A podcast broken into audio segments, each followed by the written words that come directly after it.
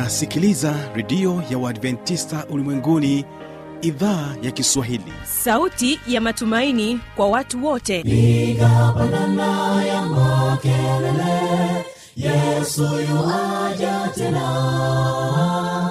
Ipaza sauti himba sana yesu yuaja tena. Anakuja anakuja yesu yuaja tena. Hii ni sauti ya matumaini kwa watu wote. Inayokujia kupitia redio ya uadventista ulimwenguni awr toka kila kona ya dunia tunasikia vita njaa maafa hivyo washiria marejeo ya mwokozi. Piga panda ewe mlinzi yesu yuwaja tena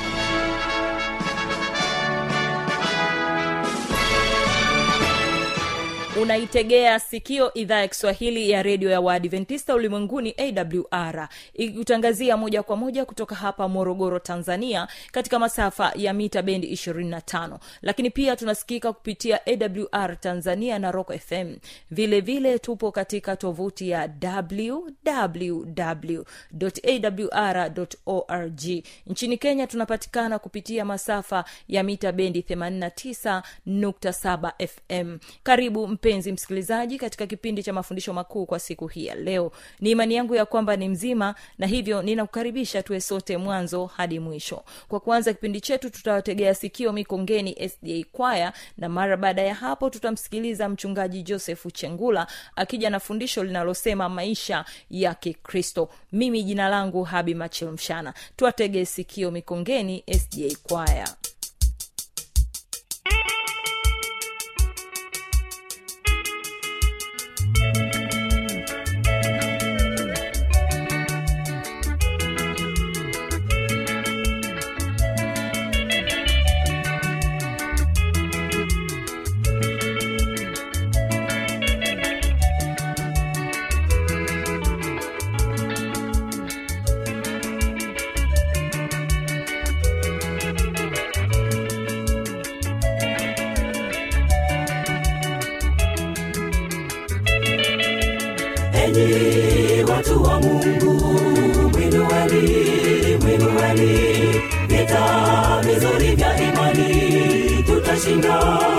mwinueni enyi watu wa mungu. Mwinueni mwinueni vita vizuri vya imani. Tutashinda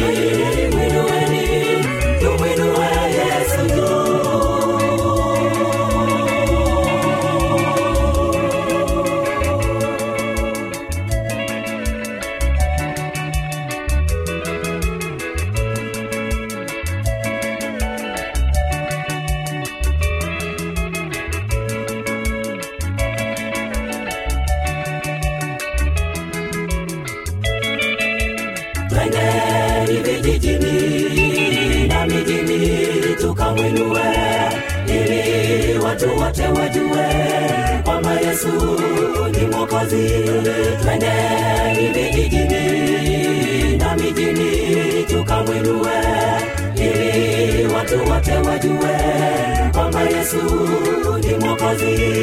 Alisema nikiinuliwa nitawavuta wote kwangu alisema nikiinuliwa nitawavuta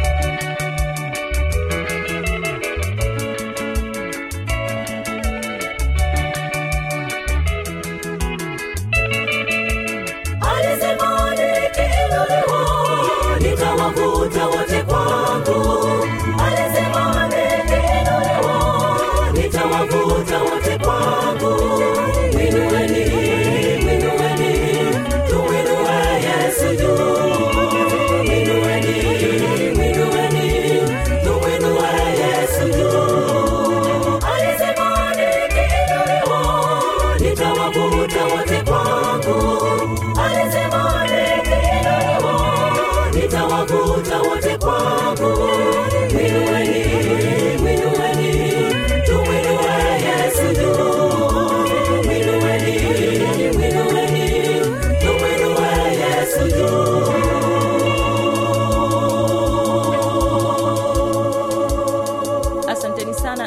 sana sda kwaya na wimbo wenu huo mzuri uliokuwa unasema enyi watu wa mungu. Na sasa basi ni wakati wa kumsikiliza mchungaji joseph chengula katika fundisho hili la maisha ya kikristo. Tegea sikio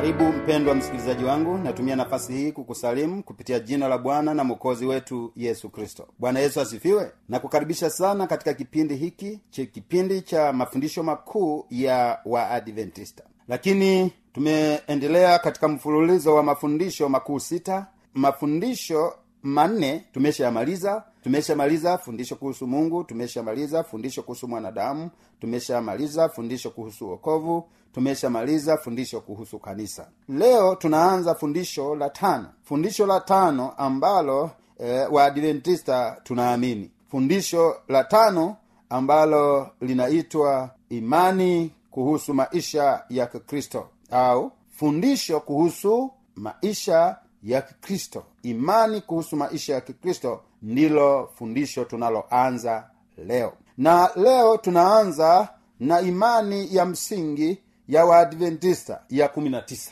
Katika fundisho la, la tano ambalo linasema imani kuhusu maisha ya kikristo. Natumia nafasi hii kukukaribisha sana katika eh, imani ya msingi ya kumi na tisa katika siku ya leo. Naomba tuombe. Baba wa mbinguni asante kwa ulinzi wako asante kwa uongozi wako baba naomba uwe pamoja nami pamoja na msikilizaji wangu katika kipindi hiki cha imani za msingi za kanisa la waadventista. Mungu wa mbinguni endelea kuwa pamoja nasi kwa jina la yesu. Amina. Sheria ya mungu. Sheria ya mungu ni nini? Bila shaka ni swali lako mpendwa unayenisikiliza. Sheria ya mungu ni kanuni kuu za sheria ya mungu. Zinaitwa kanuni kuu. Huwa anashangaa ninapoona watu ukimwamini yesu hakuna haja ya sheria hakuna haja ya sheria.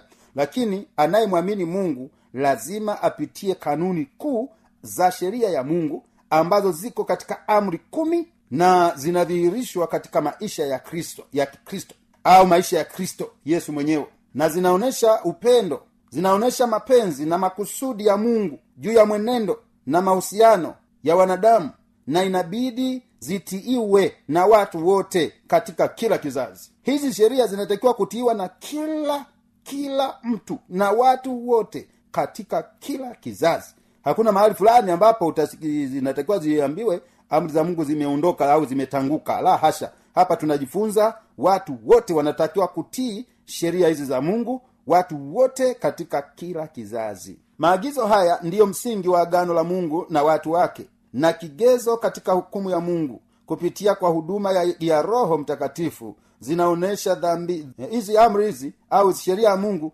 inaonyesha dhambi inaonyesha dhambi na kuamsha hisia za hitaji la mokozi kwa hiyo mtu anapoenda kuungama mtu anapoungama dhambi anajikuta amefanya dhambi ni kwa sababu amevunja sheria ambayo ni sheria ya mungu. Wokovu ni, ni, ni kwa neema na wala si kwa matendo na tunda lake ni utii kwa amri kumi za mungu.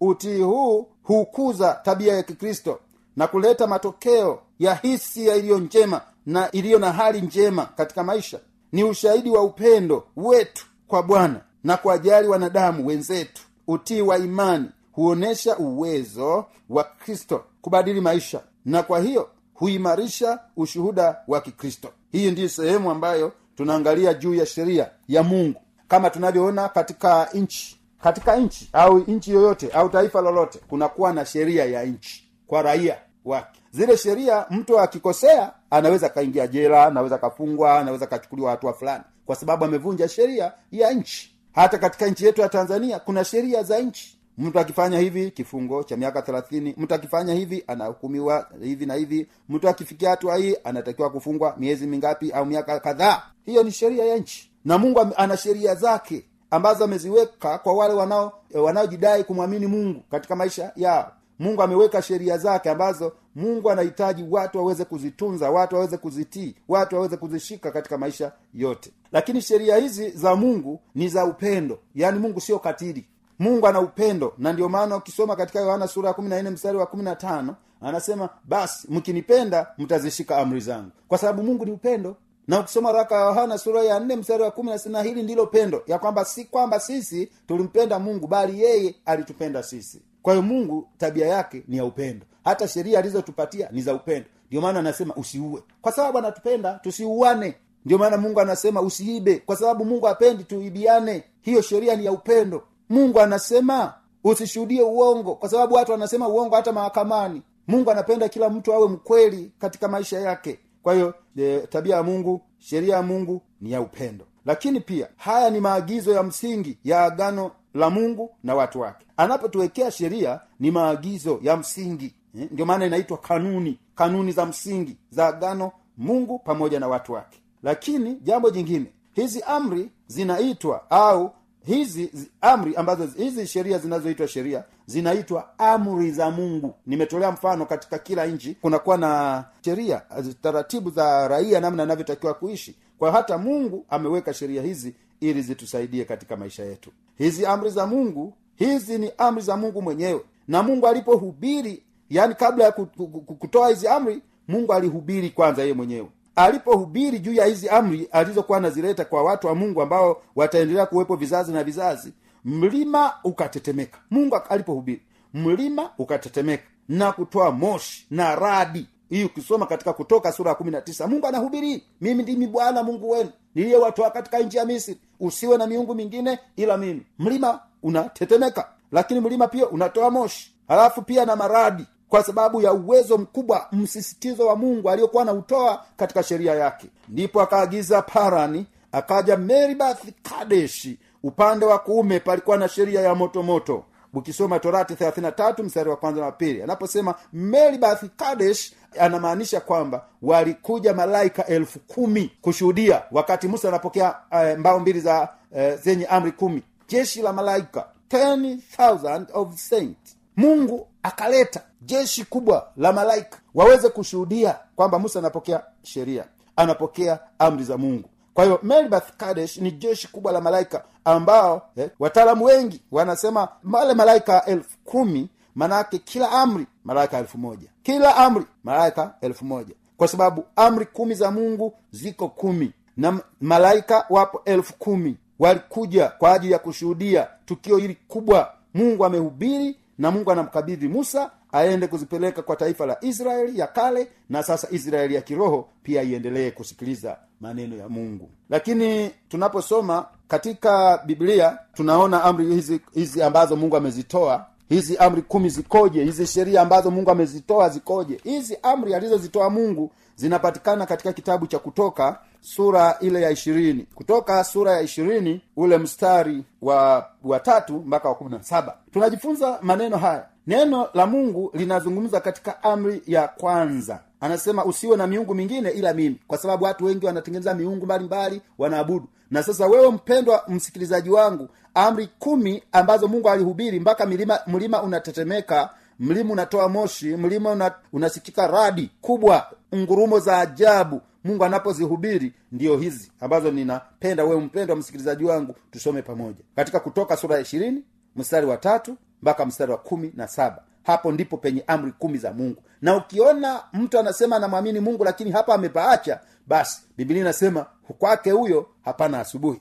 Naomba mpendo unayenisikiliza chukua kalamu yako uzingatie. Je amri za mungu zilizoko kwenye bibilia na zilizoko kwenye katekisimu au vitabu vingine mbalimbali vidogo zinalingana? Na ukiona hazilingani jiulize swali. Hili ni kanisa la mungu au nimepotea? Na usichanganyikiwe. Katika kutoka sura ya ishirini mstari wa tatu neno la mungu linasema amri ya kwanza usiwe na miungu mingine ila mimi. Hiyo ndiyo amri ya kwanza aliyoitoa mungu katika zile amri kumi. Lakini amri ya pili tunaanza ule mstari wa nne mpaka mstari wa sita neno la mungu linasema usijifanyie sanamu ya kuchonga wala mfano wa kitu chochote kilicho juu mbinguni wala kilicho chini duniani wala kilicho majini chini ya dunia. Usivisujudie wala kuvitumikia kwa kuwa mimi bwana mungu wako ni mungu mwenye wivu nawapatiliza wana maovu ya baba zao hata kizazi cha tatu na cha nne cha wanichukiao. Nami na warehemu maelfu elfu wanipendao na kuzishika amri zangu. Hiyo ni amri ya pili. Inasema usijifanyie sanamu ya kuchonga.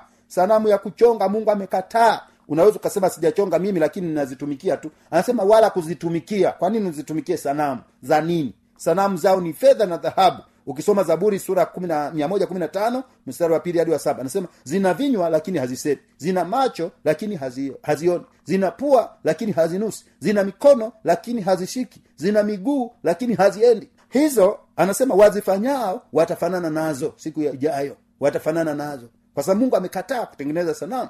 Lakini watu kwa sababu ya ugumu wa mioyo yao wanaendelea kutengeneza sanamu ambazo mungu amekataa zisitengenezwe vizazi vyote. Amri ya tatu ni mstari wa saba. Mstari wa saba.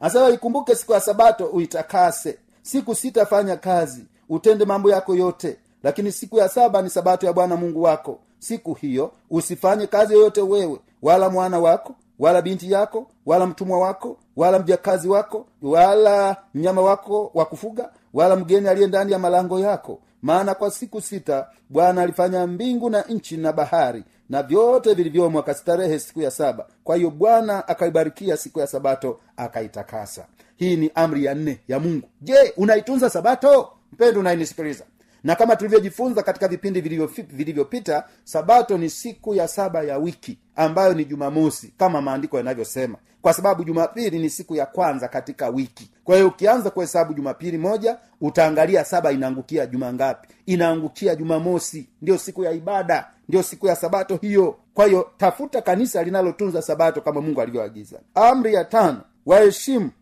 mstari wa waheshimu baba yako na mama yako. Siku zako zipate kuwa nyingi katika nchi upewayo na bwana mungu wako. Amri ya sita inasema usiue. Amri ya saba inasema usizini. Amri ya saba amri ya nane ya mungu inasema usiibe. Amri ya tisa ya mungu inasema usimshuhudie jirani yako uongo. Amri ya kumi usitamani nyumba ya jirani yako usimtamani mke wa jirani yako wala mtumwa wake wala mjakazi wake wala ng'ombe wake wala punda wake wala chochote alicho nacho jirani yako. Hiyo ni amri za mungu kutoka sura ishirini mstari wa tatu mpaka ule wa kumi na saba. Mungu wa mbinguni atakupigania ikiwa utakuwa umeamua kuzitii amri kumi za mungu kama mungu alivyoweka. Ndiyo maana unaposoma katika mhubiri sura ya kumi na mbili mstari wa kumi na tatu anasema hii ndiyo jumla ya maneno yote yamekwisha yamekwisha sikiwa mche mungu nawe uzishike amri zake maana kwa jumla ndiyo mipasayo mtu. Maana mungu ataleta hukumuni kila kazi kila wazo kila tendo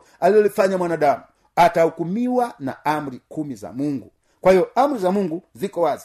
Na hii ndiyo kanuni ya mungu ya mtu ambaye anataka kurithi uzima wa milele au kuingia mbinguni. Hizo ndizo amri za watu wote duniani. Kama vile tunavyoona kila nchi ina sheria kwa raia wake na mungu ameweka kwa raia wake ambao wanataka kuingia mbinguni kwamba lazima lazima wazitii amri kumi za mungu. Maana wanadamu wanadamu wote watapimwa kwa amri kumi za mungu. Jinsi sheria ilivyo hebu tuangalie sasa jinsi sheria ilivyo. Ikoje hii sheria ya mungu? Na tumeona mungu alijidhihirisha yeye mwenyewe kwa katika hizi amri za mungu akajitokeza yeye mwenyewe akazihubiri kwanza ili watu wasikie hubiri kwanza alafu akawakabidhi zilizoandikwa na mpaka leo hii tunazisoma zimeandikwa. Upande huu na upande huu katika mbao mbili za mawe zimeandikwa ili watu wasisahau waendelee kusoma. Lakini cha kwanza wamehubiriwa. Mungu mwenyewe amehubiri. Milima milima inatetemeka. Milima unatoa moshi. Maradi yanasikika. Umeme utisho mkubwa ambao ulikuwa unakuja wakati mungu anahubiri mimi ndimi bwana mungu wenu niliyewatoa katika nchi ya misri. Usiwe na miungu mingine ila mimi. Mungu anaanza. Jinsi sheria ilivyo sheria ina aksi tabia ya mungu. Hii sheria ya mungu hii yenyewe ina aksi tabia ya mungu katika maisha ya mwanadamu. Ina aksi tabia ya mungu. Yaani tunaposoma amri za mungu tunaona tabia ya mungu kwenye amri. Lakini jambo la pili ina aksi tabia ya mtoa sheria ambaye mtoa sheria huyu ni mungu kama zaburi kumi na tisa zaburi sura kumi na tisa mstari wa saba na wanane anasema sheria ya bwana ni kamilifu. Inamtia e, mjinga hekima fulani katika maisha yake. Torati ni takatifu na ile amri ni takatifu na ya haki na njema. Hii ni warumi saba mstari wa kumi na mbili. Kwa hiyo sheria ya mungu ni takatifu. Sheria ya mungu ni, ni, ni ya haki. Sheria ya mungu ni kamilifu. Asije mtu akaanza kurekebisha. Amri za mungu hazirekebishwi zimekamilika. Alafu ni takatifu na ni maagizo ya kweli kwa mungu wetu aliyetupatia sisi vizazi na vizazi. Lakini amri ni takatifu na ya haki na njema.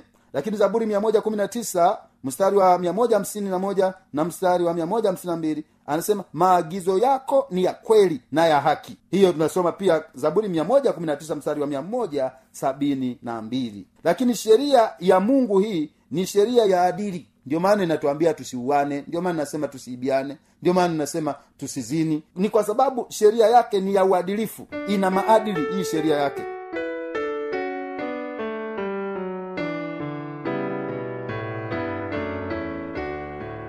Msikilizaji inawezekana kabisa ukawa umepata swali au una changamoto. Namba za kuwasiliana ni hizi hapa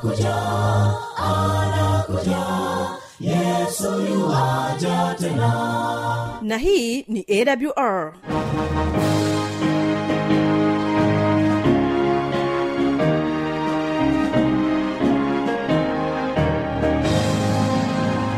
redio adventista ulimwenguni awr sanduku la posta 172 morogoro tanzania. Anwani ya barua pepe ni kiswahili at awr org.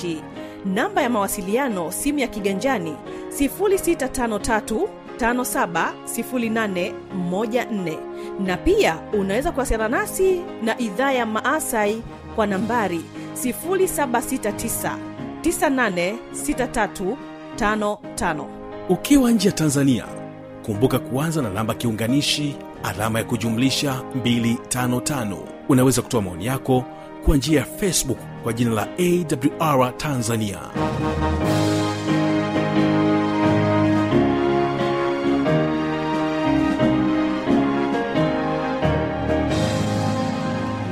kufikia hapo sina la ziada. Asante sana msikilizaji wangu kuwa pamoja nami. Jina langu habi machilumshana ni kutakia usikilizaji mwema wa vipindi vinavyoendelea. Kesho kipo kipindi cha muziki na wanamuziki pamoja na kile kipindi cha maneno yaletayo faraja. Studioni na kuacha nao mikongeni sda kwaya na wimbo wao unaosema angalia saa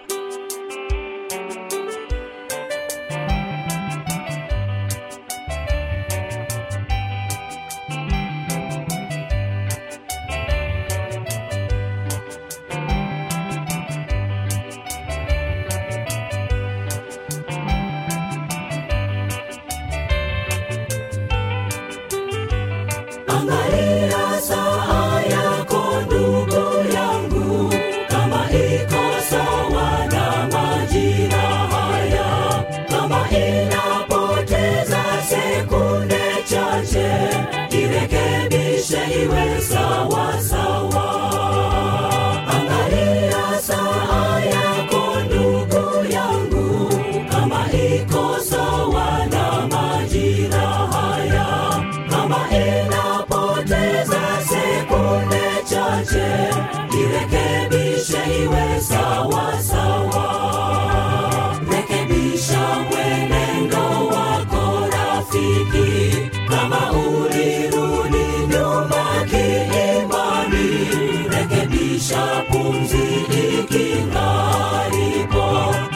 Usikutwe ukitangatanga rekebisha mwenendo